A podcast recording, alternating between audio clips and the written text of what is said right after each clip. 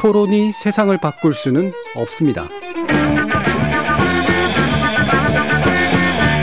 하지만 토론 없이 바꿀 수 있는 세상은 어디에도 없습니다.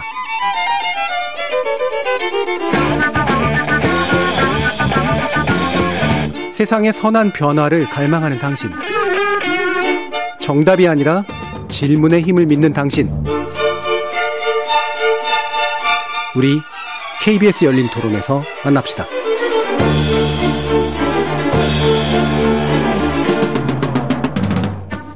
안녕하세요. KBS 열린 토론 정준입니다. KBS 열린 토론 오늘은 정치 재구성으로 여러분들을 만나는데요. 더불어민주당 대선 후보 경선전이 마무리됐습니다. 이재명 경기도지사가 50.29%로 누적 득표의 과반을 획득하면서 결선 투표 없는 본선행 확정했는데요. 경선 결과를 둘러싸고 일각에서 이의를 제기하면서 대선 본선을 위한 대비에 차질이 빚어질까 주목됩니다. 다른 한편 국민의힘은 경선 참여제에 대한 2차 압축 투표 결과로 후보자 8인에서 하위 4인을 제한 나머지 4인 경합체제로 정비됐습니다. 본선 준비에 먼저 돌입한 민주당 상황 그리고 4파전으로 압축된 국민의힘 경선 전망까지 일부에서 정리해 보겠습니다. 이어지는 2부에서는 몇 주째 전국을 뜨겁게 하고 있는 두 사건 고발사주 의혹 그리고 대장동 의혹 수사 상황을 좀 정리해 보겠습니다. 대선 지지율 1, 2위를 다투는 후보가 모두 대장동 그리고 고발사주 의혹에 이름이 오르내리고 있는데요. 대선판이 검찰과 경찰의 수사 상황에 달려 있다는 의견도 있는 만큼 대선 본선에 미칠 이 두 사건의 영향 2부에서 정리해 보도록 하겠습니다. KBS 열린 토론은 여러분이 주인공입니다. 문자로 참여하실 분은 샵 9730으로 의견 남겨주십시오. 단문은 50원, 장문은 100원의 정보 용료가 붙습니다. KBS 모바일 콩, 트위터 계정 KBS 오픈, 그리고 유튜브를 통해서도 무료로 참여하실 수 있습니다. 또 일라디오, 이제 콩에서도 보이는 라디오로 만나실 수 있습니다. 시민 논객 여러분의 날카로운 의견과 뜨거운 참여 기다리겠습니다. KBS 열린 토론 지금부터 출발합니다.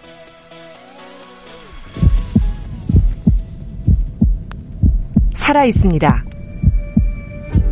토론이 살아 있습니다.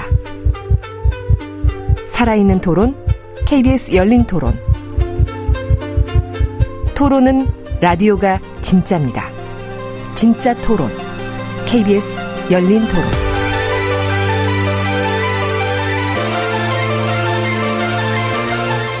정치를 보는 색다른 시선, 정체 재구성 함께 해주시는 네 분의 논객 소개해드리겠습니다. 전 더불어민주당 상근부 대변인 현근택 변호사 자리하셨습니다. 네, 안녕하세요. 현근택입니다. 자, 국민의힘 강원 원주갑 당협위원장이시죠. 박정화 전 청와대 대변인 나오셨습니다. 네, 안녕하세요. 박정화입니다. 자, 국민의힘 전남 순천 당협위원장이십니다. 천하람 변호사 나오셨습니다. 예, 순천의 천하람입니다. 전 정의당 혁신위원이셨던 김준우 변호사 함께 하셨습니다. 안녕하세요, 김준우입니다. 자, 아까 현근택 변호사님의 목소리에 유난히 예, 밝고 어, 명랑한 그런 톤이 느껴졌는데요. 예, 이재명 지사 어, 대선 후보로 결정됐습니다. 이제 결선 없이 본선 직행 어, 결정된 건데 자, 이게 이제 예상한 결과는 맞습니다만 예상대로의 결과인지는 잘 모르겠습니다. 그래서 간단한 총평부터 한번 좀 들어볼게요. 어, 현근택 변호사님부터 한번 말씀 주시죠. 일단 뭐 과반 넘을 거다라고 생각을 했고 네. 솔직히 말씀드리면 뭐 지난번 문재인 후보의 57%도 넘지 않겠냐라는 음. 기대가 있었어요. 저도 좀 그랬고요. 근데 3차 선거인단 결과는 굉장히 이제 의외다라는 게 대체적인 의견이고 오늘 아마 대부분의 많은 분들이 이제 왜 그랬을까 이 분석을 많이 했던 것 같아요. 그래서 아마 좀 의외의 결과, 그러니까 일반 여론조사나 아니면 그동안의 당원 투표나 예. 선거인단 결과와 다른 내용이 나온 거라서 저희들도 약간 의외로 받아들이고 있습니다. 예. 그렇죠. 이게 뭔가 의외의 요소들이 분명히 몇 가지 영역에서 좀 나타났는데 전체는 아니지만 분명히 몇 개가 있었죠. 자, 어, 박정화 대변인은 어떻게 보셨나요? 뭐 말씀하신 것처럼 사실은 저는 뭐 1분 전까지만 해도 문재인 대통령이 그 전에 후보 시절 예. 받았던 57%를 과연 넘느냐 안 넘느냐 음. 뭐 이런 걸 관심 있게 봤는데 전혀 의외의 결과가 나왔고 사실상 민주당 경선에서 제일 관심을 가졌던 거는 저는 지난주에 있었던 2차 선거인단의 네. 결과였어요. 그러니까 대장동 이슈가 많이 불거지면서 2차 선거인단의 표심이 어디로 가느냐 이렇게 지켜봤는데 사실은 영향이 오히려 없었고 지지층이 결집하는 모양 오히려 보였더라고요. 그래서 네. 이번 마지막 경선 3차 선거인단도 뭐 그렇게 가리라. 오히려 어, 득표율이 더 높아지리라 생각했는데 전혀 의외의 결과가 나왔습니다. 두 번 정도 찌릿했는데요. 처음에는 투표율을 보고는 한번 놀랐어요. 음. 그러니까 80%가 넘어가는 투표율을 보고 어 예. 이건 뭐지라고 한번 놀랬고 두 번째는 62대 28이었죠. 네. 62대 28 정도 표차가 오히려 거꾸로 이낙연 음. 후보가 더블 스코어 이상 받는 결과를 보고 아 이게 뭐지라고 음. 충격을 받았습니다. 사실은 근데 뭐 원인에 대해서 여러분들이 뭐 논란을 많이 하고는 있습니다. 근데 결과적으로 저는 지금 대장동 이슈에 대해서 어, 민감하게 받아들였고 이에 대해서 이재명 후보에 대해서 좀 다소 불안하게 느끼는 표심이 반영이 된 것 아닌가 싶은 생각이 들어요. 그래서 색깔로 굳이 치면 뭐 옐로 카드는 조금 넘어가는 것 같고 음. 레드 카드는 좀 못 미치는 한 주황색 카드 정도가 이번 3차 선거인단이 이재명 후보 쪽 민주당에 보여준 것 아닌가 이렇게 평가를 좀 하고 싶습니다. 예. 김준우 변호사님. 그러니까 이제 서울시 지역 경선에서는 이재명 후보가 과반수를 얻었는데 3차 국민 일반 당원 투표 여기서는 이제 어 압도적으로 패배한 것이잖아요. 그러면 이 이제 이 3차 결과를 놓고 지금 분석이 어, 민주당 쪽 관계 내외에 있는 관계자들도 다 지금 말이 엇갈리고 있는 상황이어서 사실 저희도 뭔가 집 분석이랍시고 학 이야기하기가 굉장히 좀 부담스럽습니다만 어, 분명해 보이는 것은 사실 뭐 윤석열 후보도 마찬가지긴 한데 이재명 지사가 어쨌든 서울 지역 경선에서 51%를 얻었고 지난 2차 슈퍼 위크에서도 그 정도 표를 얻은 걸 보면 어, 진영 내에서 민주당 전통적 지지층 내에서의 확고한 지지를 계속 가져갈 수 있을 거라는 것은 분명해 보입니다만 본선이 가까워질수록 어, 문제가 되거나 이슈가 될 수 있는 중도층, 부동층과 관련해서 소구력이 이재명 후보가 좀 파괴력이 좀 적은 거 아니냐. 원래는 어, 정통 친문, 정통 민주당 사람이 아니기 때문에 중도층에서 뭔가 좀 다르게 소구할 수 있는, 어필할 수 있는 매력이 있는 후보 아니냐라고 평가받았던 이재명 후보가 어, 대장동 이슈를 경과하면서 중도층에서 약간 물음표가 붙어 있는 건 아니냐라는 걸로 좀 국면이 전환됐다라고 볼 여지가 있어서 경고등이 켜진 것은 분명해 보입니다. 네. 물론 이후에 이제 여론조사 또 학방도 좀 지켜봐야 되긴 하는데 이 3차 선거인단의 투표 성향이라고 하는 게 이제 일반적인 샘플링에 의해서 만들어진 건 아니기 때문에 이제 적극적인 투표층이 어떻게 들어왔는가 결국 이거 가지고 해석이 갈리는데 이 3차 선거인단이 이제 일반 여론을 좀 더 반영했다고 볼 거냐 말 거냐. 이제 사실 이 부분이겠죠, 핵심은. 천하람 변호사님. 네. 그 일반 여론을 좀 더 반영했다라고 봐야 되겠죠. 사실은 어, 저는 그렇게 봅니다. 그러니까 이낙연 후보의 매력이 별로 없기 때문에 뭐 별로 없다고 보시는 분들은 제 생각에는 3차 슈퍼위크 전에는 투표를 안 하셨던 것 같아요. 그러니까 음. 이제 불안감의 정도도 상대적으로 낮았고 내가 굳이 이재명 지사에게 불안감을 느끼더라도 이낙연 후보를 위해 적극적으로 투표하지 않겠다라고 하셨던 분들이 많았던 것 같은데 이제는 그 불안감의 정도가 조금 올라왔다라고 봐야 될 것 같고요. 그 올라온 아마 대표적인 계기가 유동규 씨의 구속이겠죠. 2차 슈퍼위크와의 좀 차별되는 사실관계인 것 같고요. 실제 최근의 여론조사들을 보면 대장동 게이트에서 이재명 지사의 책임이라고 보는 분들의 뭐 여론조사마다 좀 다르겠습니다만 한 60% 정도 국민들이 좀 공감하고 있는 걸로 나타나는 것 같습니다. 네, 그러다 보니까 민주당 권리당원에 비해서는 조금 더 민심과 가까운 이 선거인단에서는 어, 일반 대중들의 판단을 어느 정도 많이 따라간 것 것이 아닌가라는 생각이 들고요.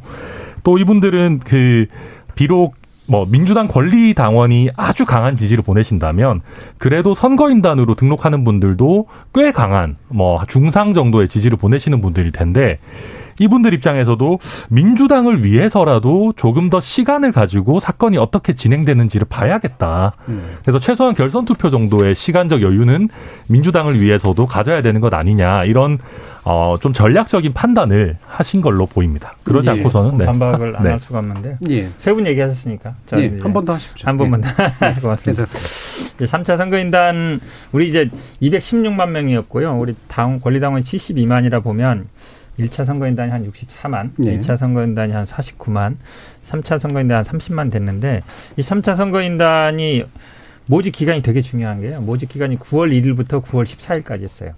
그, 그 기간에 뭐가 있었냐면 네 개 지역 선거가 있었습니다. 경선 결과가 있었어요. 그러니까 그때 결과가 나왔죠. 그리고 1차 선거인단 어, 개표도 했어요.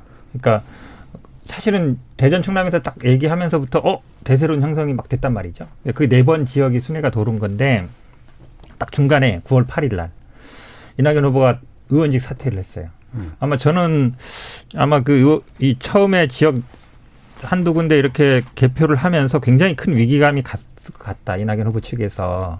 그러니까 3차 선거운동을 굉장히 열심히 했을 것 같다는 생각이 들고 지금 선거인단이 일반 여론을 반영한다 그러는데요. 사실은 선거인단은 기본적으로 뭐 본인이 자발적으로 가입하는 정도 있는데 3차 정도에 들어올 정도면 음, 누가 권유해서 들어올 가능성이 많아요. 보통 자발적으로 들어온 사람은 거의 1차 정도에 들어오고 2차도 뭐, 뭐 들어옵니다만 그래서 대부분 보면은 일반 여기 아마 여기 계신 분들 중에 잘 모르겠지만 가입 거의 안 했을 거예요. 대부분 보면 당에 관련된 사람이거나 선거운동 하시는 분들이 가입해달라고 하면 가입하거든요. 그런 경우가 많아서 이 3차 선거운동 기간에 어, 이 각 지역 네 번 돌았던 지역에서 패배 결과 그다음에 이낙연 후보의 사퇴 그런 것들이 아마 적극적인 어떤 선거 운동 모집으로 갔을 것 같다라는 게 추측이고요. 예. 그래서 아마 제가 보기엔 투표율도 높았고 어 이낙연 후보 지지도 많이 나온 게 아닌가. 왜 그러냐면 사실은 일반 당원들의 여인이나 그러면 서울 지역도 확 바뀌어야 되거든요. 서울 지역은 안 바뀌었어요.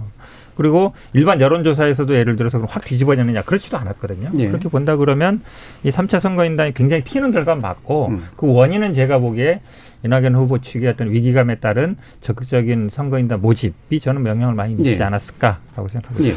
근데 뭐 저는 뭐 크게 제가 뭐 민주당 내부 상황 잘 모르니까 짧게만 얘기하자면은 근데 투표율이 이 정도로 높다면 조직적으로 모은 사람들은 아닐 가능성도 꽤 됩니다. 그러니까 저, 저도 저희도 해보면 당원 모집이나 선거인단 모집 국민의힘에서도 해보면요. 사람들이 막 억지로 부탁해가지고 선거인단 해줘 이런 사람들은 실제 투표 잘 안 해요. 근데 이 정도 되면 제 생각에는 어, 그리고 그럴 수 있는 사람들은 1차, 2차 모집할 때 이미 인맥을 많이 써먹는 부분들이 있어서 3차에는 오히려 진행되는 거 보다가 나도 참여할래 이런 자발적으로 들어온 분들이 더 많지 않을까. 그래야 이 정도 투표율 수치가 더좀 말이 되는 것 같다는 생각도 듭니다. 저는 그건 이건 화가 날 수 없는 문제고 현근택 변호사님 분석해 주신 것도 이제 뭐 언론에도 보도가 된 내용이고 상당히 일리가 있는 부분이라고 저는 생각을 합니다. 근데 어, 어쨌든 결론적으로는 이재명 후보는 이제 51%도 살짝 안 돼도 50%간 넘는 수치고요. 그러고 어, 이낙연 후보는 39.8%인가요? 하여튼 40% 조금 못 미치는 건데 역대 민주당 경선에서 2위 후보가 이렇게 39%를 넘는 정도의 지지율을 얻었던 적도 없습니다. 다 20%대였고요. 뭐 손학규 후보가 됐든 안희정 후보가 됐든 누가 됐든 그랬던 게 역사이기 때문에 어 상당히 원팀으로 가는 데 있어서 어 좀 난항이나 파열음이 예상될 수밖에 없는 근소한 격차인 건 맞지 않냐. 그래서 그 부분이 뭐 여러 가지로 앞으로 대선 전국에서 어떤 변수로 작용할지 분명히 눈여겨볼 부분이지 이거 그대로 쉽게 넘어갈 수 있는 부분은 아니지 않겠나라는 생각이 듭니다. 정답이라는 거는 뭐 다 확인할 수 없고 다 다 이 근거가 있는 분석들이니까. 근데 그 3차 선거인단 규모가 30만 명이잖아요. 이게 3천 명 정도면은 이렇게 가능하지만 30만이면은 그 쉽지는 않을 거다라는 생각. 그리고 이재명 후보가 어제 이제 수록연설에서 이렇게 시작을 합니다. 대한민국은 민주공화국이고 모든 권력은 국민으로부터 나온다라고 얘기를 이제 시작을 하시는데요.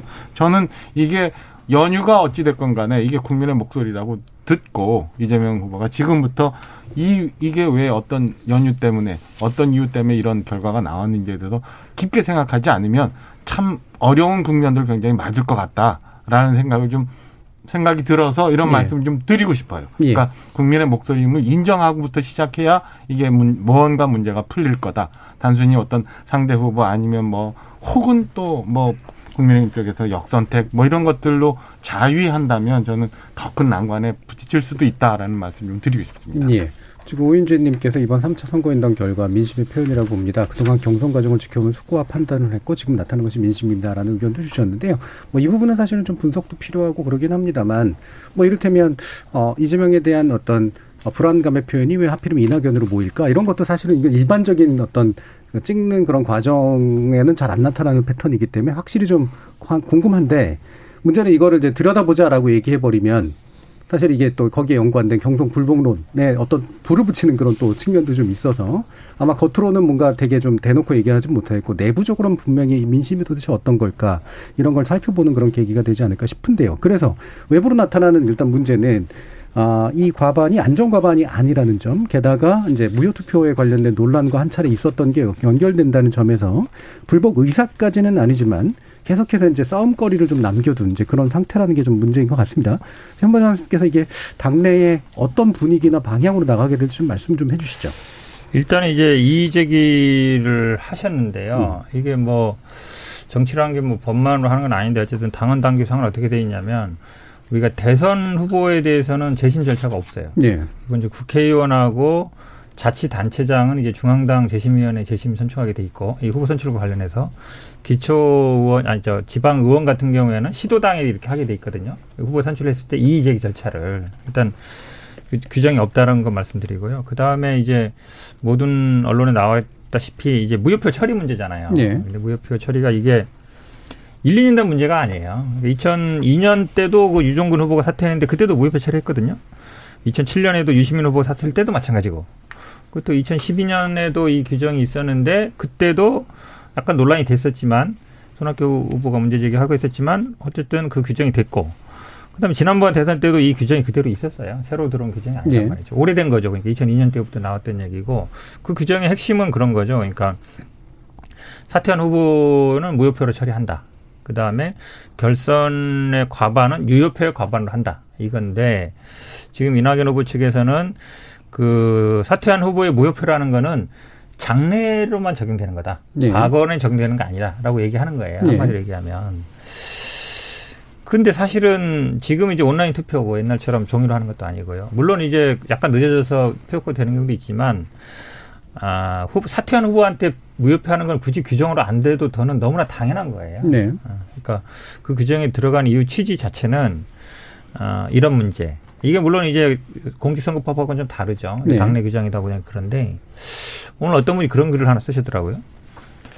어, 20, 20문제에 100점 만점짜리 문제가 있다. 근데 한 문제가 만약에 오류가 났다. 그래서 여러 문제 맞췄다. 그럼 95점이냐 100점이냐 이 얘기를 하시는데 어, 저는 적절한 예라고 봐요.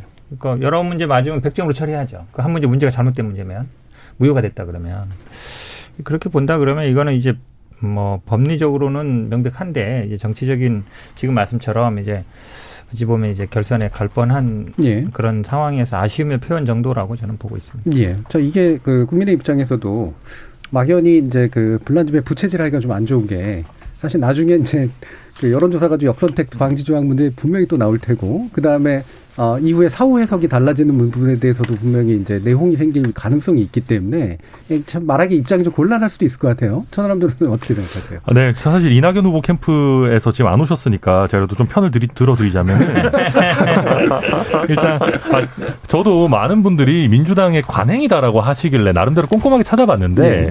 엄밀히 따지면 이게 그렇게 시 뭐 심각하게 문제된 적은 없더라고요. 그러니까 네. 이게 아주 뭐 아주 정말 확립된 관행 이런 건 아니고 그냥 이제 그냥 있는 대로 흘러온 그런 느낌이 좀 더 강한 것 같고요. 그리고 그 사실은 민주당 당원 당규 저 관심 가지고 처음 열심히 봤는데 그 요렇게 되어 있습니다. 정확한 문구는 경선 투표에서 공표된 개표 결과를 단순 합산하여 유효 투표수의 과반수를 득표한 후보자를 당선인으로 한다. 그러니까 여기서 중요한 거는 경선 투표에서 공표된 개표 결과라는 거거든요. 이게 이제 제가 사실 그냥 법 문, 문헌만 놓고 봤을 때는요. 각 지역에서 투표하고 공표하잖아요. 뭐 예를 들면 뭐 정세균 음. 뭐몇 표, 김두관 몇 표 이렇게 공표하면 그 공표 결과 자체는 있는 거거든요. 그러니까 그래서 이게 사후적으로 전부 다 무효다라고 얘기하기는 쉽지 않고요.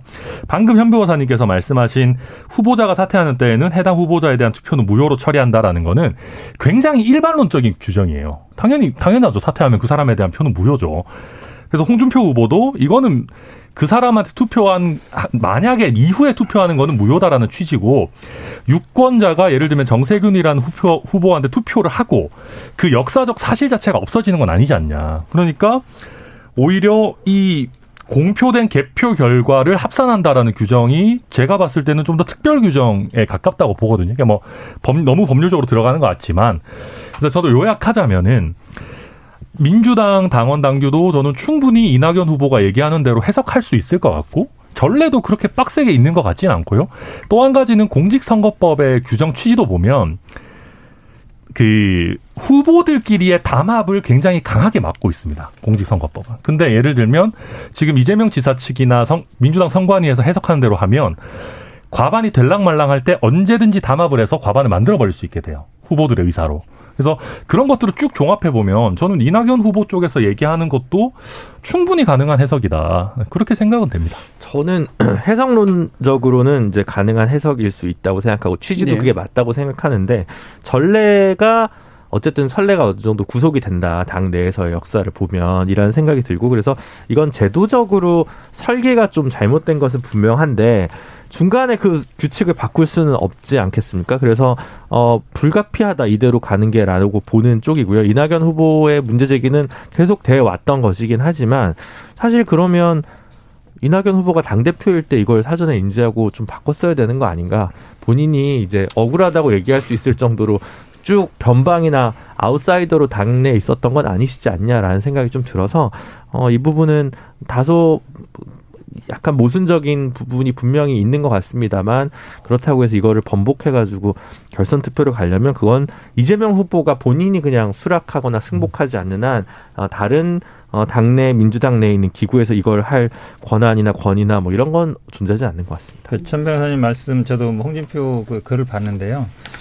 보통 우리가 이게 뭐 민법 총칙에 나오는 얘기인데 무효 그러면 장래에서만 무효한다 이런 얘기는 아니에요. 무효라는 건 기본적으로 다 앞에 거를 다 없는 걸로 친다. 돌아가서 없는 걸로 친다는 네. 얘기거든요. 그러니까 그렇게 본다 그러면 그 저는 홍준표 대표님이 검사를 오래 했는지 모르겠지만 무효는 장래효와 뭐 과거에 저 소구표가 있다라고 얘기하는 게 저는 들어본 적이 없는 얘기예요. 용어 자체를 달리 쓰거든요. 철이라든지 뭐 이렇게 쓰는데 그렇게 해석하는 게 참 신기하다. 어떻게 예. 저렇게 해석할 수가 있을까? 예.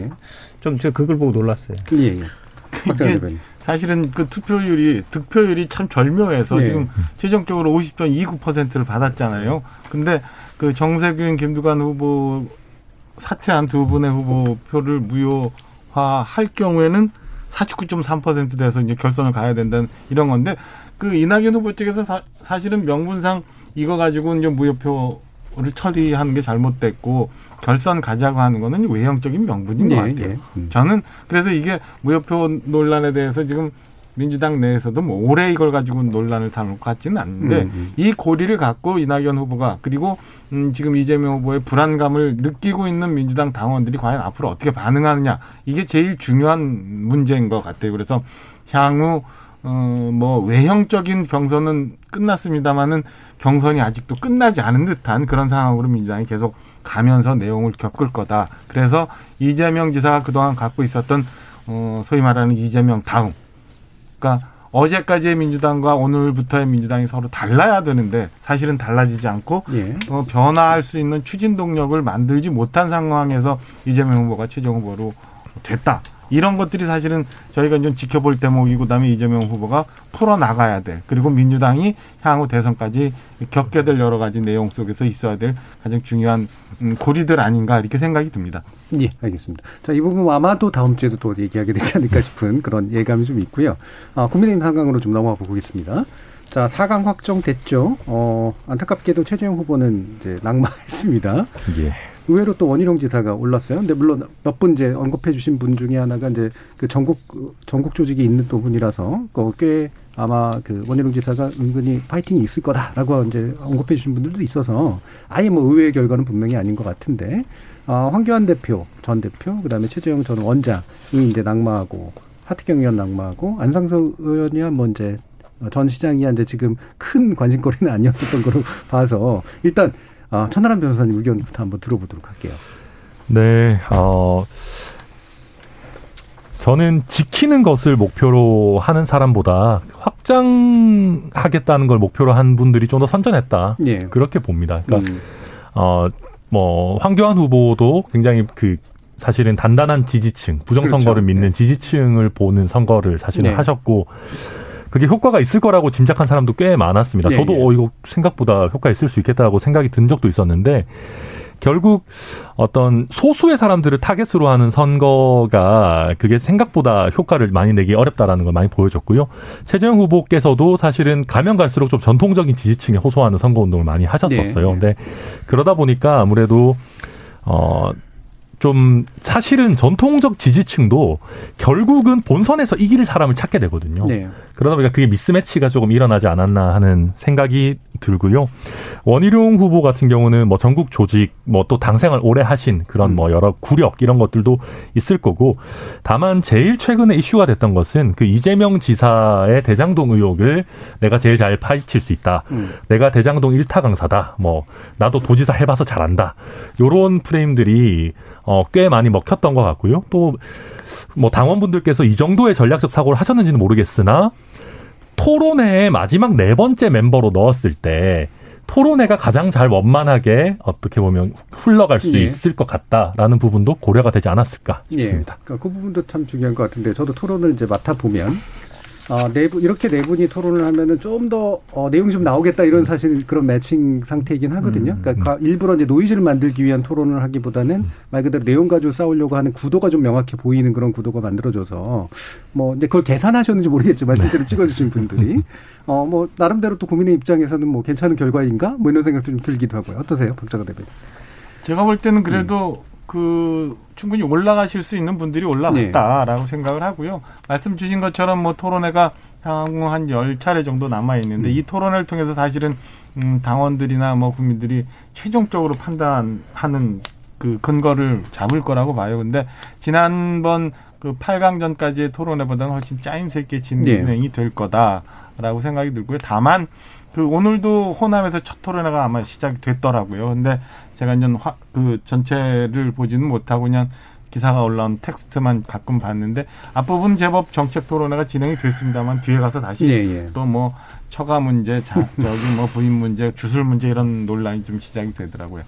민주당 후보 경선이 저희보다 한 달 정도 앞섰어요. 그래서 지금 민주당이 겪었던 그동안 겪었던 지금도 겪고 있는 상황들을 저희가 유추해 보면은 문제점을 예. 찾을 수 있고 거기서 해답을 얻을 수 있을 텐데 이재명 후보가 굉장히 곤란한 상황으로 가면서 어, 검증이라는 뭐 네가티브인지 검증인지 뭐지만 그런 공방 속에서 사실은 지지층이 결집을 했었고 오히려 어, 검증이라는 걸 통해서 어, 공격을 했던 후보가 어, 마이너스의 효과를 좀 얻었던 거 이런 것들이 다 네 분의 후보들이 좀 감안해야 될 점 아닌가 싶은 생각이 듭니다. 그러니까 음. 어, 이게 당내 경선이라는 특징이 있기 때문에 예. 소위 말하는 뭐 내부 총질 아니면 뭐 음, 가십성 이슈를 가지고 논하는 것보다는 왜 내가 지금 이미 정해졌으니까 이재명 후보를 상대해서 이길 수 있는지에 대한 그 장점을 잘 어필하는 후보들이 후보가 저는 최종적으로 좋은 결과를 얻을 수 있을 것 같고 지금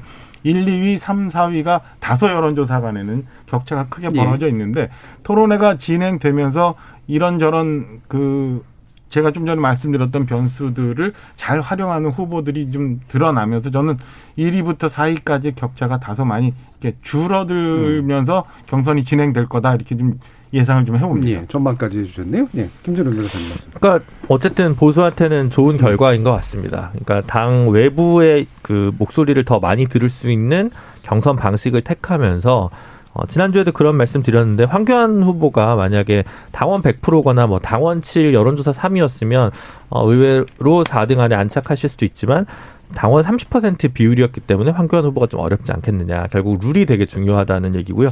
황교안 후보가 그 다른 최재형 후보나 하태경 후보, 원희룡 후보에 비해서 만약 황교안 후보가 올라갔으면 이제 앞으로 남은 10번의 그 TV 토론이 굉장히 또 부정선거 부분이 25% 내지 20%의 지분을 차지하게 되면서 그게 결국은 어떤 효과를 가져오냐면 어 중도 부동층 오늘 계속 말씀드리는데 어 이쪽은 아닌 것 같은데라는 생각을 되게 부정적 영향을 미칠 수 있었다는 점에서 어 이번에는 그나마 윤석열 후보 뭔가 아직 검증이 덜 됐고 홍준표 후보 조금 불안정한 언사들이 있는데 그렇다면 탄핵을 찬성했던 개혁 보수 집단에서 마음 놓고 갈 수 있는 후보들로 나머지 그 뭐 한 글쎄요 한 10에서 20% 사이일 거로 추정됩니다만 그 정확히는 모르겠습니다만 그분들이 이제 유승민 원희룡 후보 쪽으로 좀 더 많이 어, 선택할 수밖에 없지 않았나 예. 그래서 어, 중도 확장성 생각하면 가장 좋은 라인업으로 결과가 나왔다라는 생각이 듭니다. 형무택 변호사님.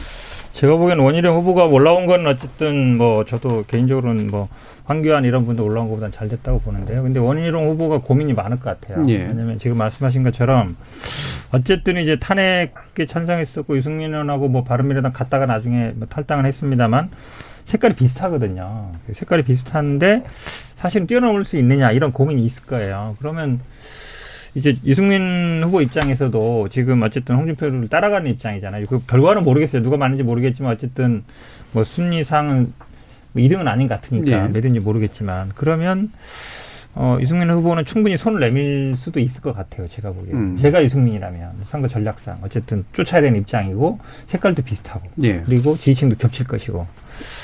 근데 원희룡 후보도 아시겠지만 뭐 국회의원도 할 만큼 했고 또 도지사도 두 번이나 했고 그러니까 사실은 남은 게 어찌 보면 이제 이거밖에 없거든요. 예. 그래서 참 어렵겠다. 그렇다고 해서 윤석열이랑 홍준표 편을 든다라기보다는 이제 토론에 격하게 붙으면 결, 결국은 일대일 구도가 되거든요. 그럼 음. 어느 쪽에 설 것이냐. 유승민 후보 쪽에 서면 너무 뻔하고 그렇다고 윤석열 후보 쪽에 서기는 또 좀 색깔이 안 맞고 예. 그래서 참 고민이 많을 것 같다. 그리고 지금 어찌 보면 이제 말씀처럼 토론회에서 뭐 대장동 일타 강사 했는데 지금은 이제 이재명 후보가 전화기 졌기 때문에 모든 후보들이 다 일타 강사 할 거예요. 지금 네. 영타 강사 역할도 다 할 거예요. 모든 후보들이 아마 이재명 내가 나가야 이재명 후보 이길 수 있다. 이 얘기 다 할 거거든요. 그러면서 대장동 내가 밝히겠다, 뭐 구속시키겠다, 별 얘기를 다 할 거라서 그걸로는 이제 차별성이 없어요. 예. 그래도 학력고사. 수석이시니까요. 아니, 뭐, 더 그, 일타강 그거가 잘하실 뭐 수도 있죠. 후보했으면은 뭐 옛날에 이창 대표 벌써 대통령 다 했겠죠. 예. 네 분이 다 안상수 후보화 되는 건가요, 그러면?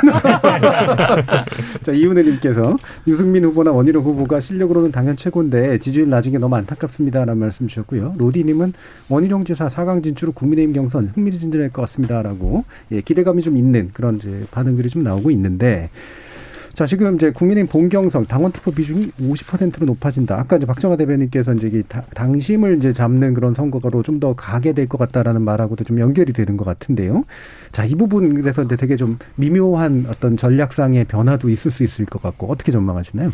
우선은 좀 전에 현 변호사님 말씀 주신 것처럼 지금 네 분의 후보 올라간 분들은 각자의 색깔들이 좀 있는 거고 예. 그다음에 이번 대선 경선이 끝나더라도 어 다음에 그 중앙정치 무대에서 본인들의 이제 공간을 확보하기 위해서 노력들을 하기 때문에 저는 여기서 뭐 어떤 후보들을 편을 들거나 아니 음. 합종 연행이 일어나거나 이거는 쉽지 않을 것 네. 같다라는 생각이 듭니다. 그리고 음 반복적으로 말씀드리지만 처음 일자 컷오프는 전 당원 표심이 20%, 2차부터는 전체 당원을 대상으로 해서 이제 30% 그리고 마지막 어 다음 달 있을 11월 5일에서는 50% 당심이 이제 반영이 되거든요. 예. 저는 어, 민주당 경선과 마찬가지로 이 당심이 어느 쪽으로 쏠리느냐가 저는 최종 후보를 결정하는 주요 변수라고 보여지고요. 지금 2차 컷오프 이전에 있었던 여러 토론에서 나왔었던 것처럼 소위 그각 후보들이 유효타가 없이 음. 마이너스 게임 하듯 저렇게 하면은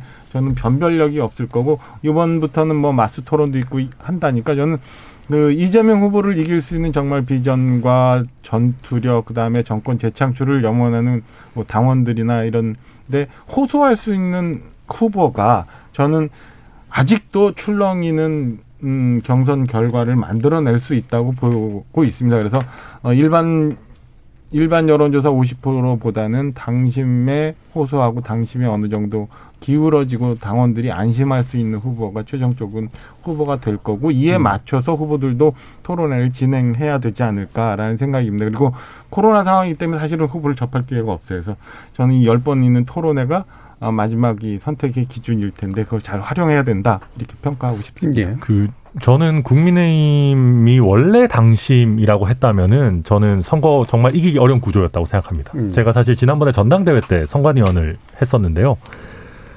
어, 좀 저희 당을 폄하하는 표현인지 모르겠습니다만은 당원 구성을 봤을 때 정말 영남 자민련이라도 라고 해도 과언이 아닐 정도다라는 예. 게 있었거든요. 그러니까 음. 영남 TK, PK 합친 비율이 너무 높고 음. 호남이 전체 당원에서 차지하는 비율이 0.8%밖에 네. 안 됐습니다. 2030 비중도 굉장히 낮았고요. 60대 이상이 너무 많고 그런 구조였는데 이번에 이준석 대표가 당대표가 되고 나서 사실 당이 한 두 배 정도로 커졌습니다. 음. 그러니까 원래 28만 정도 당원이었었는데 26만이 새로 들어와서 그리고 그 늘어난 속도도 보면 호남도 굉장히 많이 늘었고요. 예. 호남이 굉장히 많이 늘었고 그 다음에 20대, 30대, 40대 합친 게 44% 정도 예. 되고 영남 당원의 증가 속도보다 수도권 당원의 증가 속도 가 훨씬 더 빠르거든요. 제가 여기서 이제 후보들 이게 아셔야 되는 게 그래서 기존의 국민의힘 선거 공식이라면 우클릭을 해야 되고 그러니까 TK에 있는 50대, 60대가 좋아할 만한 것들을 쏟아내야지 당심을 잡을 수 있다라는 게 공식이었는데요. 이제는 이 공식이 상당 부분 희석이 됐다. 예. 그리고 어, 조직적으로 TK에서 뭐 지방선거를 앞두고 동원하시거나 이런 당원들보다 자기들이 직접 온라인 당원으로 가입한 2030, 40이 훨씬 더 투표 적극성도 높을 걸로 지금 예상이 되고 있거든요. 그러다 보니까 이 당심이라는 것이 기존과 기존보다는 민심에 동조하는 부분이 훨씬 더 커졌다라고 예. 보는 게 맞을 것 같습니다. 그래서 어, 원래 같으면 5대 5로 가면 윤석열 후보에게 좀 더 유리하다. 왜냐하면 아직까지는 국민의힘 지지층이나 당원층에서는 좀 더 확고한 지지를 갖고 예. 있다라고 할 수 있을 텐데 어, 최근에 가입한 당원들 같은 경우는 특히나 홍준표 후보에 대한 굉장히 열성적인 지지를 보내는 젊은 층이 많기 때문에 이게 단순히 누구에게 꼭 유리하다라고 할 수 있는 국면은 아니다. 음. 예, 이건 뚜껑 열어봐야 된다. 예. 생각합니다. 지난 전당대 때부터 사실은 그 경향이 좀 나타 이미 나타나기 시작을 했죠. 그래서 네. 민심의 일부와 동조되는 당심, 음, 민심의 전부라고 보기는 좀 물론 어렵겠지만, 그러니까 현재 정부에 대한 반대 의사를 표시하는 민심과 동조되는 당심일 텐데 그게 이제 어떻게 나타날까? 그래서 그거를 어떻게 또 이제 전략 적으로 구성할까? 뭐 많은 고민이 있겠습니다. 예, 김준 예, 어, 예. 변호사님. 제가 말씀드릴까요? 예.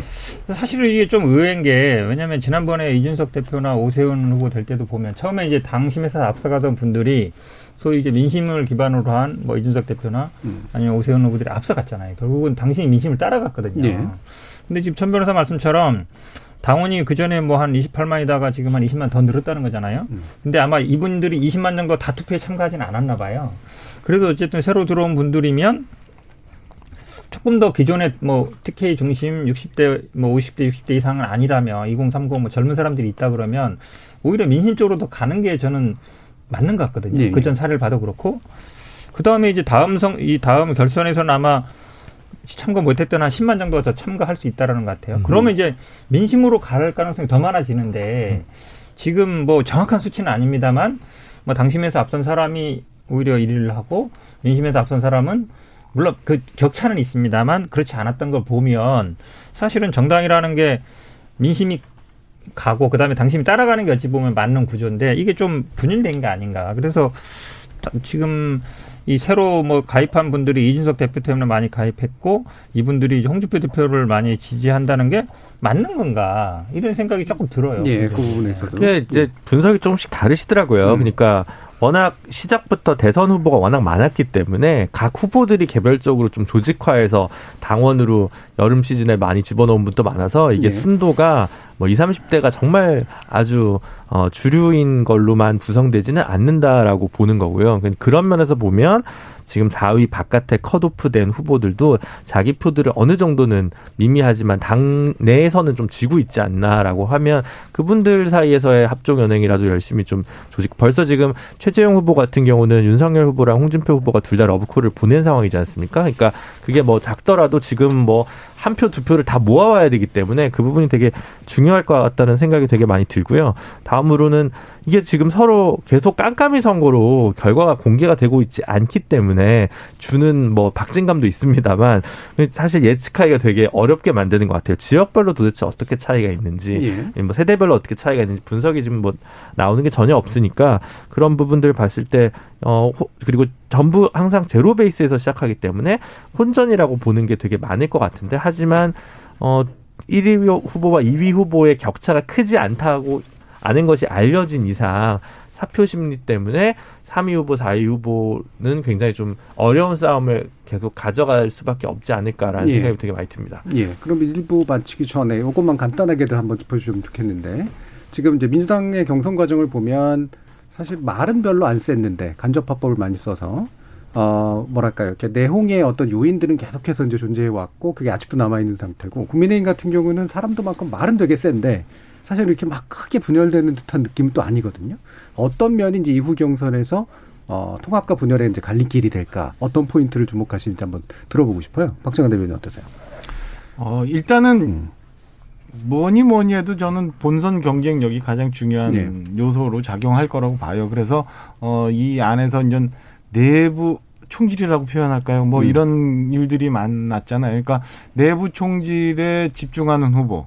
그 다음에 어 뭐 비전이나 정책에 대해서 더 노력하는 후보. 그 다음에 뭐 이재명 후보를 상대로 해서 더 경쟁력 있는 예. 후보. 뭐 이런 것들이 작용을 할 텐데 음. 저는 그 본선 경쟁력을 위해서 그리고 어 우리 후보를 지키자라는 당심들이 좀 작용을 할 것 같아서 저는 내부 총질하는 후보보다는 그 정책 비전을 제시하면서 어 이재명 후보를 상대해서 경쟁력을 가질 수 있는 후보에 대해서 좀 더 이전 당원들이 집중해서 몰려가는 양상이 보이지 않을까라는 생각입니다. 그래서 여기에 에 지금까지는 도드라지지 않았지만은 뭐 유승민 후보나 원희룡 후보 같이 그동안 네. 좀 정책적인 비전을 많이 준비했던 후보들이 얼마나 활약을 하느냐에 따라서 지금 사실은 1, 2 후보를 다투고 있는 윤석열 후보도 사실은 상당히 많이 내상을 얻었고 예.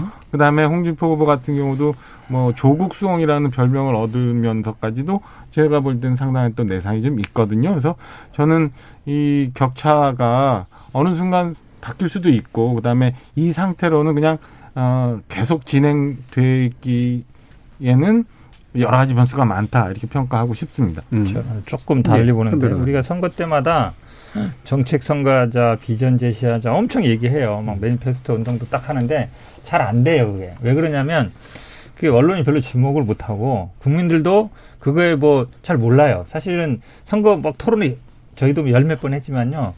어, 혹시 뭐 후보 중에 아는 공약 있어 하면 잘 몰라요. 잘 모르거든요. 근데 문제가 되는 이슈가 됐던 것들은 알아요. 예를 들어서 뭐 대장동 관련된 예. 이걸 왜냐면 민감하게 반응하거든요. 그러면 지금 예를 들어 네명 후보가 있는데 다 이재명 이길 사람은 자기라고 할 거예요. 그리고 이재명 대장동 다 비판할 거예요. 차별성이 없어요. 그리고 정책 공약은 잘 사람들 시선을 못 끌어요. 그러면 나머지 세 후- 윤석열 후보 말고 나머지 세 후보는 전략이 하나예요. 윤석열을 넘어야 되거든요. 그럼 윤석열의 문제점을 지적하고 어떤 문제 있는 게 그게 확 시선을 끌고 언론에 관심 갖게 돼 있어요. 그 당내 형성은 어쩔 수 없습니다. 거기서 뭐, 뭐 야당, 야당을 이기고 다 자기라고 하겠죠. 그리고 비전 다 제시하지만 별로 관심 못 끈다. 그럼 저는 아마 경선은 홍준표, 유승민 특히 두 분이 아마 윤석열 후보를 끝까지 물고 늘어질 거다. 여러 네. 가지 문제들, 뭐 장모 문제뿐만 아니라 여러 가지 문제, 이런 지금 뭐 사주 문제를 그럴 수밖에 없다. 경선은 아마 저는 그렇게 갈 수밖에 없다고 봐요. 음, 예. 네, 저도 그 뭐 윤석열 후보가 최근에 무슨 뭐 깐부 이렇게 네. 우리 깐부 아니냐라고 하셨는데 냉정하게 말해서 경선하는데 깐부가 어디 있습니까? 그리고 이게 또 뭐 오징어 게임을 스포일러 할 수는 없어서 좀 그렇습니다만은 또 깐부도 너무 믿으면 안 되는 거거든요. 예, 예. 그렇게 그렇기 때문에 당연히 치열한 경쟁이 나올 수밖에 없을 것 같고요. 근데 어 근데 다만 저는 좀 그런 건 있는 것 같습니다. 이게 어 유- 저는 이낙연 후보가 네거티브를 한 것은 사람들이 봤을 때 워딩은 세지 않더라도 굉장히 강하다라고 느껴졌던 거는 이낙연 후보는 그런 걸 안 할 것 같은 분이어서 저는 더 그랬던 네. 것 같거든요. 그러니까 홍준표 후보가 윤석열 후보를 강하게 공격하고 하는 거는 막 그렇게까지 이상해 보이지 않아요. 그러니까 보는 사람들 입장에서 왠지 그럴 것 같다는 느낌도 주는 부분도 예. 있고 생각보다 덜한데 이런 네, 느낌. 네. 더 세게 할 줄 알았는데 이런 생각을 드는 부분도 일이다. 있어서 야. 어, 뭐, 앞으로도 어떨지는 조금 지켜봐야 될 것 같고요. 근데 저는 유승민 후보에 대해서는 조금 걱정되는 부분은 있어요. 그러니까 음. 유승민 후보가 사실 지난번에 그 주술 논란 이런 거를 굉장히 디테일하게 이렇게 공격을 하셨는데 그거에 대해서는 당원들의 반감이 사실 굉장히 높기는 했습니다. 그러니까 음. 이게 그 사람이 가진 캐릭터 문제도 있는 것 같아요. 그러니까 당원들도 만약에 유승민 후보가 정책적으로 윤석열 후보를 몰아붙였으면 그래 뭐 그럴 수 있겠다 생각했을 텐데 약간 좀 유승민 후보 같지 않게 이렇게 어, 그런 네거티브 비슷한 뭐 표현은 뭐 좀 다를 수 있겠습니다만 그런 거 하다 보니까 좀 다르게 반응하는 것 같고요. 어 근데 저는 네거티브가 됐든 검증이 됐든 할 수밖에 없고 그걸 어떻게 잘 극복하느냐도 예. 후보를 판단하는 기준이 되기 그렇죠. 때문에 네 앞으로 뭐 한 달 정도는 치열하게 싸울 거로 음. 저도 보입니다. 김준호 변호사님까지. 같은 얘기 반복할 것 같아서 예, 예. 2부 때 그냥 말을 아끼는 게 나을 것 같다는 생각이 좀 알겠습니다. 들긴 예, 알겠습니다. 자, 그 지금 몇 분 이제 어, 의견 소개해드리면 5542님이 곽상도 아들 50억 때문에 2030 청년들 지지철에 많을 겁니다. 지금이라도 국민의힘 혁신 기억하지 않으면 이번 대선도 희망이 없습니다라는 의견도 주셨고요. 비슷한 의견으로 2014님께서 국민의힘이 착각하는데 걸- 젊은 유권자들은 큰 이슈에 지지와 지지철회가 빠릅니다. 조국 때문에 늘어난 표심, 곽상도 50억대에 도망갑니다라는 말씀도 주셨고요. 2048님은 국민의힘 당심이 영남과 보수 일색이라고 생각하는 건 착각입니다. 합리적 보수 색채를 띤 젊은 당원 늘었습니다라는 그런 의견도 어, 주셨습니다. 자, 이 정도 내용으로 일부 좀 마칠까 하는데요. 2부에서는 대장동 그리고 어, 고발사주 의혹 이 두 개가 과연 이 두 후보에게 어떤 영향을 미칠 것인가 한번 알아보도록 할 테고요. 오늘 방송 시작 부분에서 다소간 원활하게 진행되지 못한 점 제작진을 대신해 청취자 여러분께도 양해 말씀드립니다. 지금 여러분께서는 KBS 열린 토론과 함께하고 계십니다.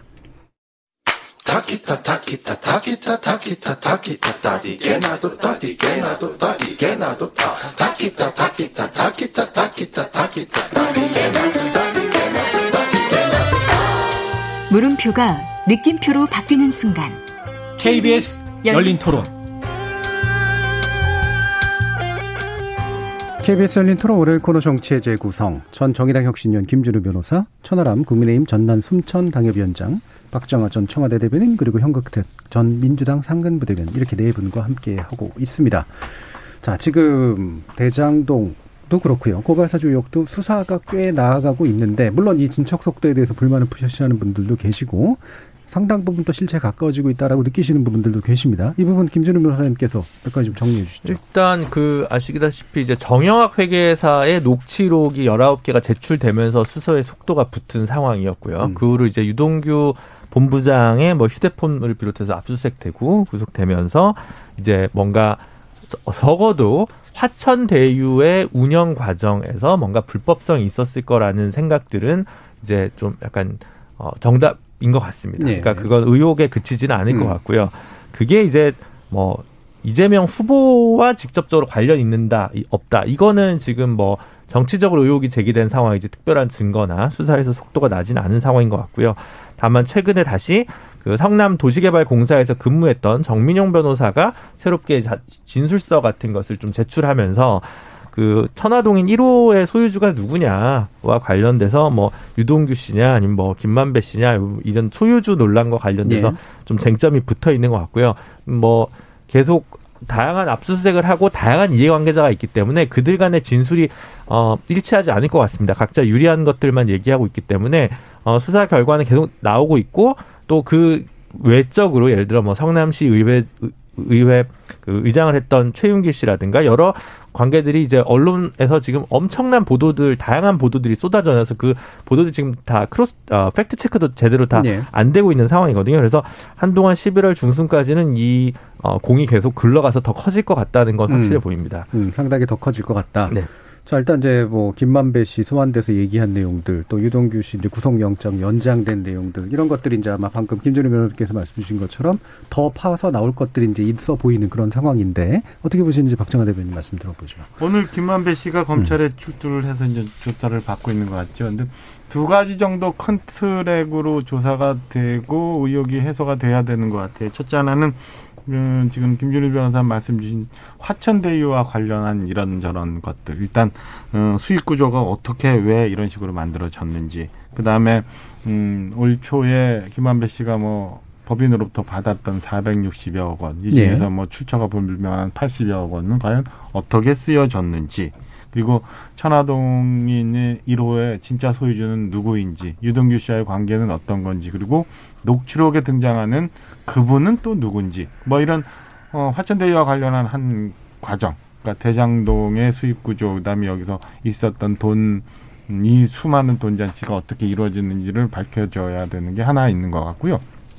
두 번째는 소위 뭐 우리가 얘기한 50억 클럽이라고 하죠. 그러니까 어 대법원 확정 판결 이재명 지사와 네. 관련한 대법원 확정 판결을 전후해서 왜 김한배 씨는 권순일 대법관을 여덟 차례나 만났어야 되는지 그다음에 권순일 대법관은 왜 1,500만 원이라는 자문료를 월 받으면서 어, 화천대유에 있어야 되는지 그다음에 박영수 특검은 과연 그 안에서 어떤 역할을 했길래 아들 딸이 다 관련이 되는지 뭐 논의가 얘기가 나오고 있는 곽상도 의원은 아들에게 주어진 그 퇴직금 50억이 곽상도 의원 건지 아니 또 아닌지 뭐 또 다른 등장하고 있는 얘기 나오는 법조인들은 뭔지 일단 사법적인 카르텔 문제 하나 그다음에 화천대유가 어떻게 구성이 돼서 어떻게 지금까지 운영돼 왔는지 뭐 이런 두 가지들이 확인이 돼야 그 다음에 이 저희가 이제 생각하는 그 다음 궁금증들이 해결이 될 것 같아요. 나머지는 검찰이 얼마나 수사 의지를 가지고 어, 이 성남시와 성남도시개발공사에 대한 수사를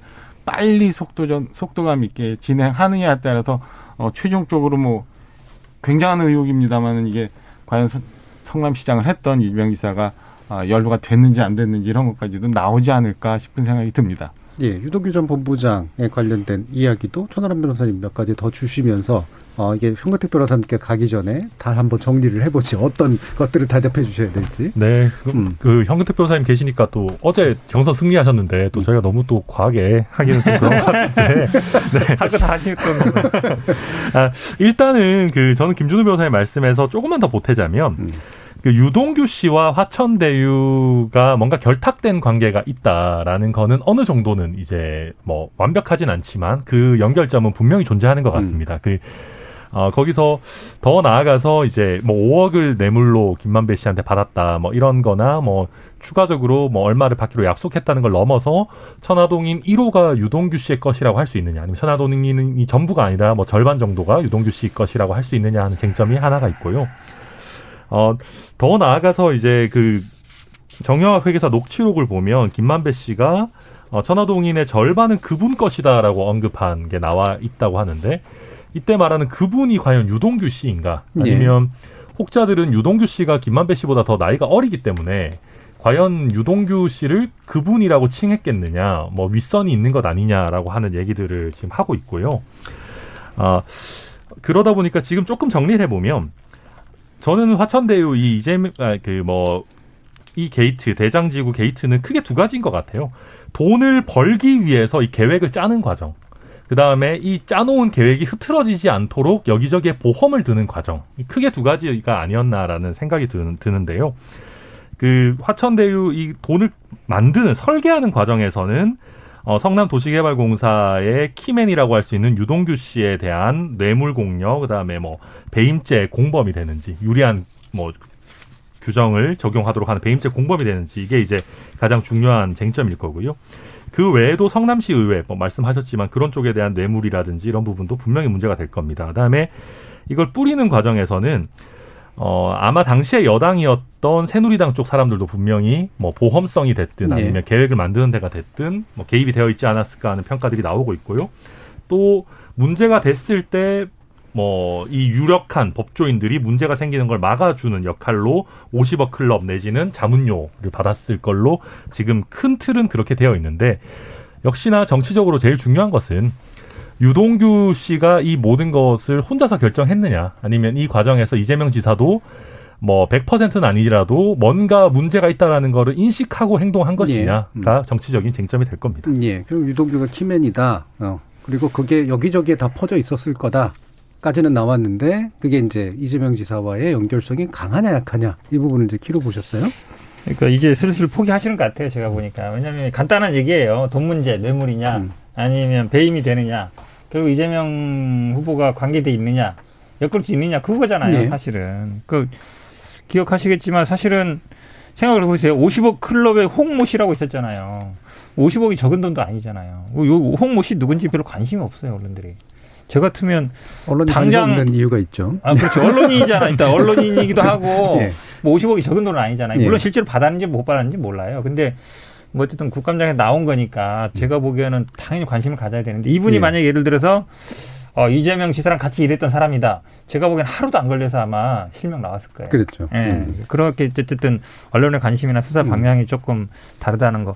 지금 50억, 100억도 마찬가지죠. 확성도 아들 물론 소환하고 뭐, 뭐 출국 금지는 했다는데 모르겠어요. 얼마나 뭐 조사할지 잘 모르겠는데 돈 문제는 일단 이재명 기사 지금 계속 얘기하는 게 뭐 그분 그, 뭐저 기사 봤는데 김만배 씨는 또 아니라 그랬어요. 그런 거 없다. 우리는 확인할 방법이 없어요. 뭐 예. 보도는 했지만 언론에 본 적이 없으니까.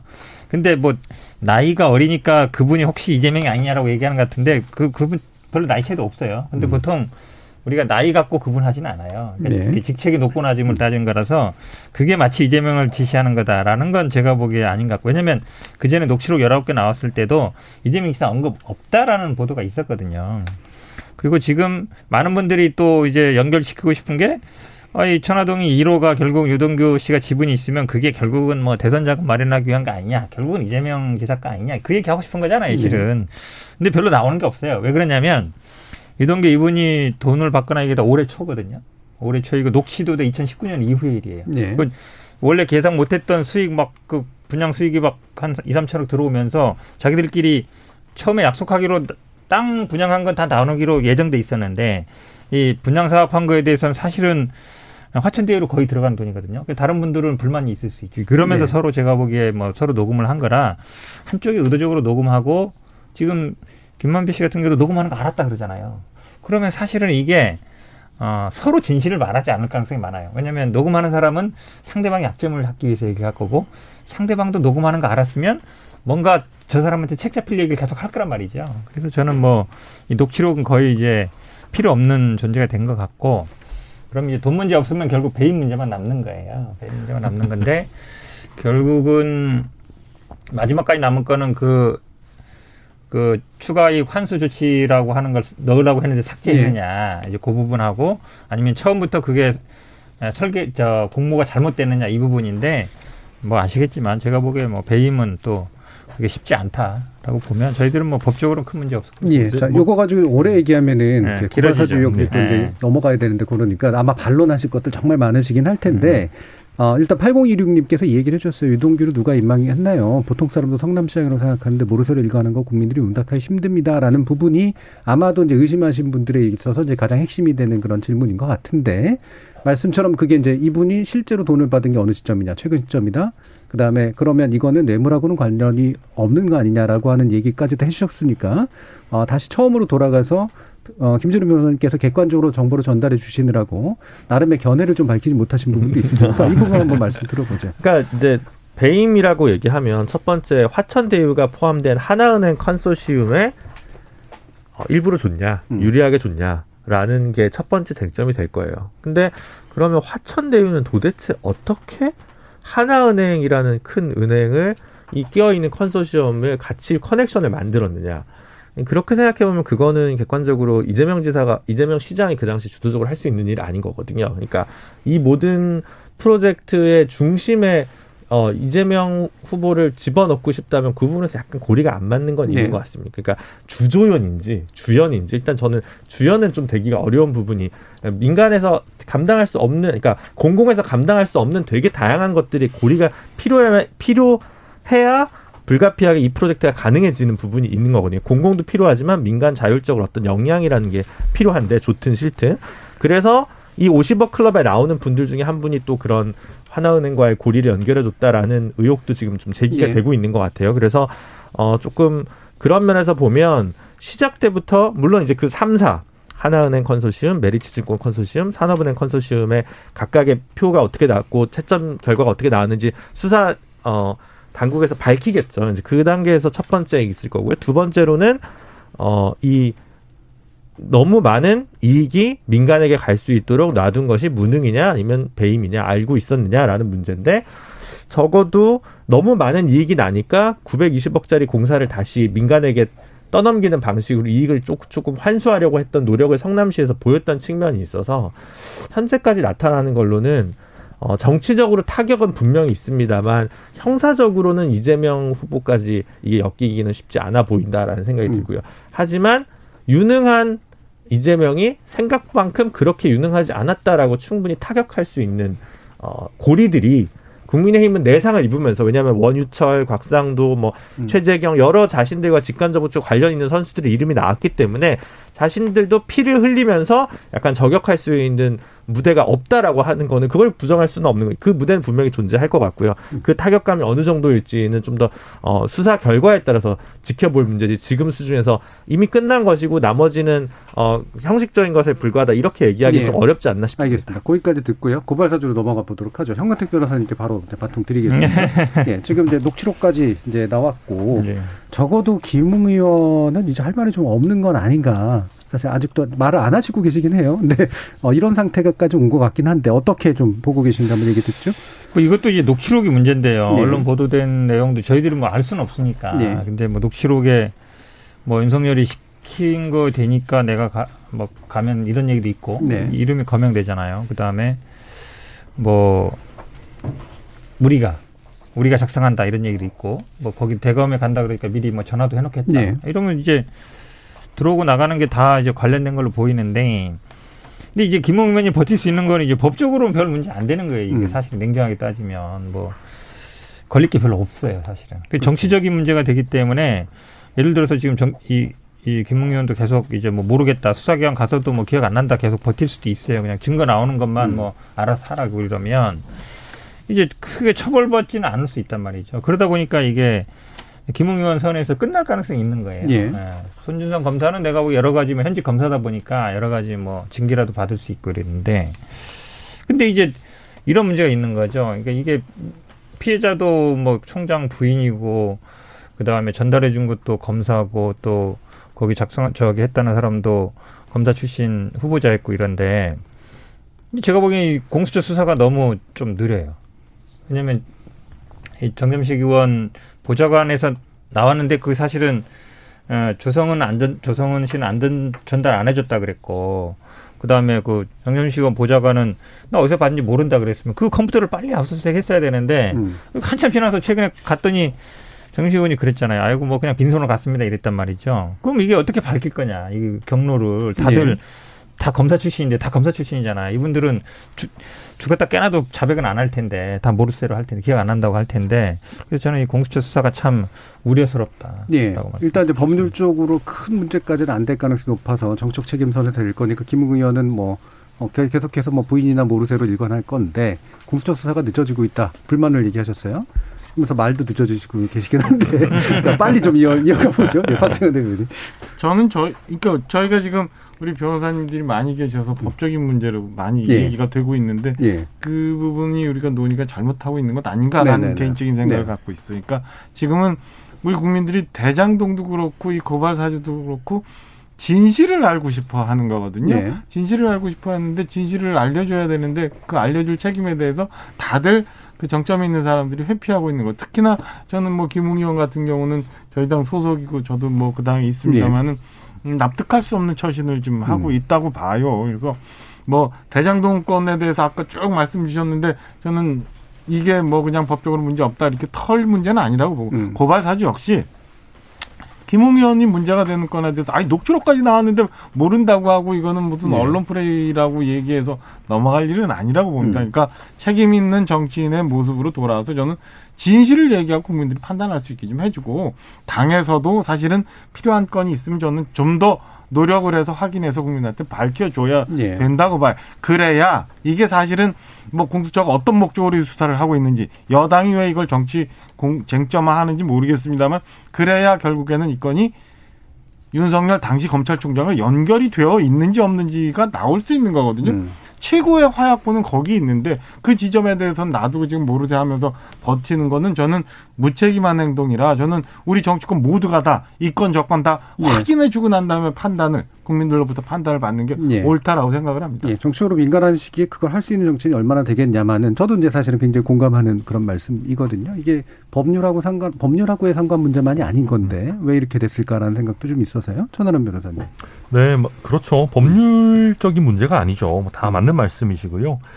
어, 그런데 이제 저, 뭐, 다 마찬가지인 것 같습니다. 이게 저희가 봤을 때는 그 대장동 수사가 너무 느리다. 음. 뭐, 성남시 왜 압수수색 안 하냐. 이제 뭐, 각자의 다 판단이 예. 있을 수 있는데, 어, 사실은 대장지구 사건에 비하면 고발 사주는 훨씬 더 작은 사건입니다. 그러니까 그 사건의 규모로만 놓고 보면. 그리고 수사가 그렇게 더 할 수 있는 게 뭐 얼마나 많이 남았을까 싶은 생각이 들기는 해요. 근데, 어, 그래서 이게 사건의 실체가 얼마나 드러날 것인지에 대해서도 저는 사실 의문이기는 합니다. 왜냐하면, 어, 설령 손준성 검사가 연루되어 있다 하더라도, 과연 손준성 검사가 윤석열 후보가 뭐 뭔가 연관성 있다라는 거를 자기 입으로 얘기할까? 저는 뭐 그래서 정치적으로는 굉장히 미궁에 빠지기 좋은 형태의 사건이라고 보고 또 우리 지금 지지자들을 놓고 보면 뭐 여당이든 야당이든 각자 지지층의 그 사실의 취사 선택도 굉장히 진영화되어 있기 때문에 서로 서로 자기가 보고 싶은 것만 보면서 그냥 대선 때까지 지지부진한 진실 공방의 양상으로 가게 되지 않을까. 그래서 정말 박정화 대변인의 말씀에 저도 공감하고 진실이 나와야 된다고 생각하지만 그게 참 쉽지는 않아 음. 보이는 형태의 사건으로 저는 네, 예, 분석하고 김준- 있습니다. 사법농단 때랑 마찬가지로 사실 이게 이 의혹이 진실로 밝혀지면 이제 검찰권 농단인 거거든요. 예. 근데 다른 경제 범죄에 비해서 오히려 사법농단이나 검찰농단에 대해서는 전 국민적 분노랄까 이런 게 좀 형성은 잘 안 되는 것 같습니다. 음. 평생 법원 한 번 안 가고 경찰 검찰 한 번 신세 안 지는 국민분들도 많다 보니까 그런 문제가 좀 있는 것 같다는 생각이 들고요. 어, 대장동이랑 똑같은 거는 윤석열 후보의 연관성은 거의 나올 개연성이 낮아 보일 것이기 때문에 진실 여부와 무관하게 그럼 대선 후보가 다치냐 안 다치냐가 1번 관심사인 현재 상황에서 덜 다치거나 안 다칠 거다라고 보는 게 이제 1번이다 보니까 이게 좀 휘발성이 좀 떨어지는 것 같고요.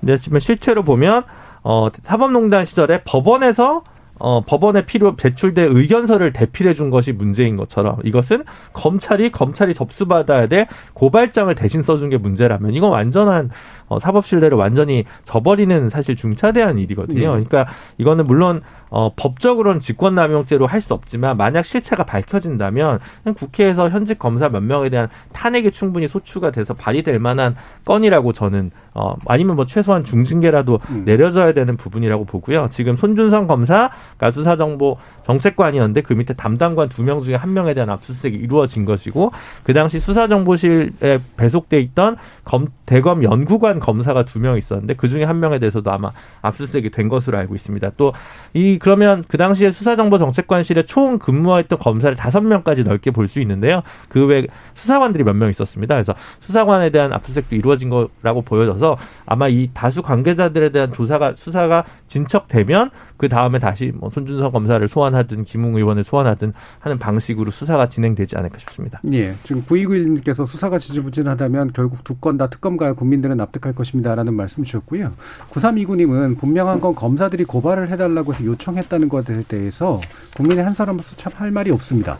검사들이 근데 왜 그렇게까지 해서 얻는 것이 무엇이었을까요? 궁금합니다라는 말씀까지 주셔서요. 시간이 많지는 않아서 다시 김준우 변호사님께만 말씀을 기회를 드릴게요. 한 1분 정도로 해서 궁금증을 좀 풀어주세요. 그 당시의 기점에서는 이제 그 검찰주의자들 입장에서 보면 뭔가 총선 결과가 뒤바뀐다면 공수처법이나 검경 수사권 조정 법안이 법안이 롤백될 수 있지 않을까라는 서툰 기대는 할 수 있었을지 않을까 그런 의도에서 움직이진 않았을까라는 의심을 검찰의 비판적인 분들은 좀 많이 보고 있는 예. 상황이라고 할 수 있죠. 네. 예. 박정화 대변인도 그러면. 근데 저희가 조금 음. 전제할 게 아직은 아직은 그게 우리라는 게 음. 검찰인지 아니면 예. 당인지에 대해서 확인이 안 돼 있고 지금 김준일 변호사님 걱정하는 것처럼 그런 상황이 오면 굉장히 안 되는 일이지만 그게 검찰로부터 적혀졌다라는 게 아직은 밝혀지지 않은 상황이기 때문에 예단해서 볼 일은 아니라고 보여집니다. 그래서 예. 좀더 조심해서 보고 지금 우리 청취자 여러분 말씀 주신 것처럼 이렇게 저렇게 아무것도 못하고 간다면 진짜 특검에서라도 밝혀야 되는 문제 아닌가라는 음. 생각입니다. 예. 자, 053님께서 여당, 야당 모두 정책과 비전은 들리진 않고 상대방 과오나 약점을 파고들어서 반사 이익에만 혈안이 되었네요. 여기에는 언론은 클릭수 올리게만 나섰고요. 하지만 민심은 그렇게 호락호락하지 않다는 걸 잊지 말았으면 합니다라는 말씀 주셨습니다. 시간이 얼마 남지 않아서 제가 두 분께 또 발언을 드리진 못하고요. 이 정도에서 일단은 마무리하고 다음 주에도 또 한번 아마 한번 얘기가 나오지 않을까 싶어서 그때로 좀 미루도록 하겠습니다. KBS 열린 토론 월요일 코너 정체 재구성은 그럼 이것으로 모두 마무리하겠습니다. 오늘 함께 해주신 전 민주당 상근부 대변인 현근택 변호사, 전 청와대 대변인 박정아 국민의힘 원주갑 당협위원장, 그리고 국민의힘 전남 순천 당협위원장 천하람 변호사, 전 정의당 혁신위원 김준우 변호사 네 분 모두 수고하셨습니다. 감사합니다. 고맙습니다. 감사합니다. 주말이었던 지난 10월 9일은 한글날이었습니다. 우리가 근대 혼란기에도 민족적 정체성을 지킬 수 있었던 것, 전쟁의 참화를 딛고 민주주의와 경제 성장을 일군 것, 그리고 지금의 독자적 문화적 역량을 갖추된 것 모두 상당 부분 이 한글 그리고 그걸 지키려고 애쓴 소년들의 덕이라고 저는 믿습니다. 그런데 바로 그 한글날이 있었던 주말을 정작 우리는 컷오프니, 슈퍼위크니, 원티미니 하는 별 대단치도 않은 영어 단어에 둘러싸여 보냈죠. 뭐 그런 단어 몇 개 쓴다고 우리말과 정체성이 흔들리지는 않겠습니다만 그렇게 사용되는 말일수록 알맹이와 정신이 빠진 채 거칠으로 흐르기 일수라는 게 문제가 아닐까 싶습니다. 서로 그게 깐부 같은 순 우리말이어도 말이죠. 저는 내일 저녁 7시 20분에 다시 찾아뵙겠습니다. 지금까지 KBS 열린 토론 정준이었습니다.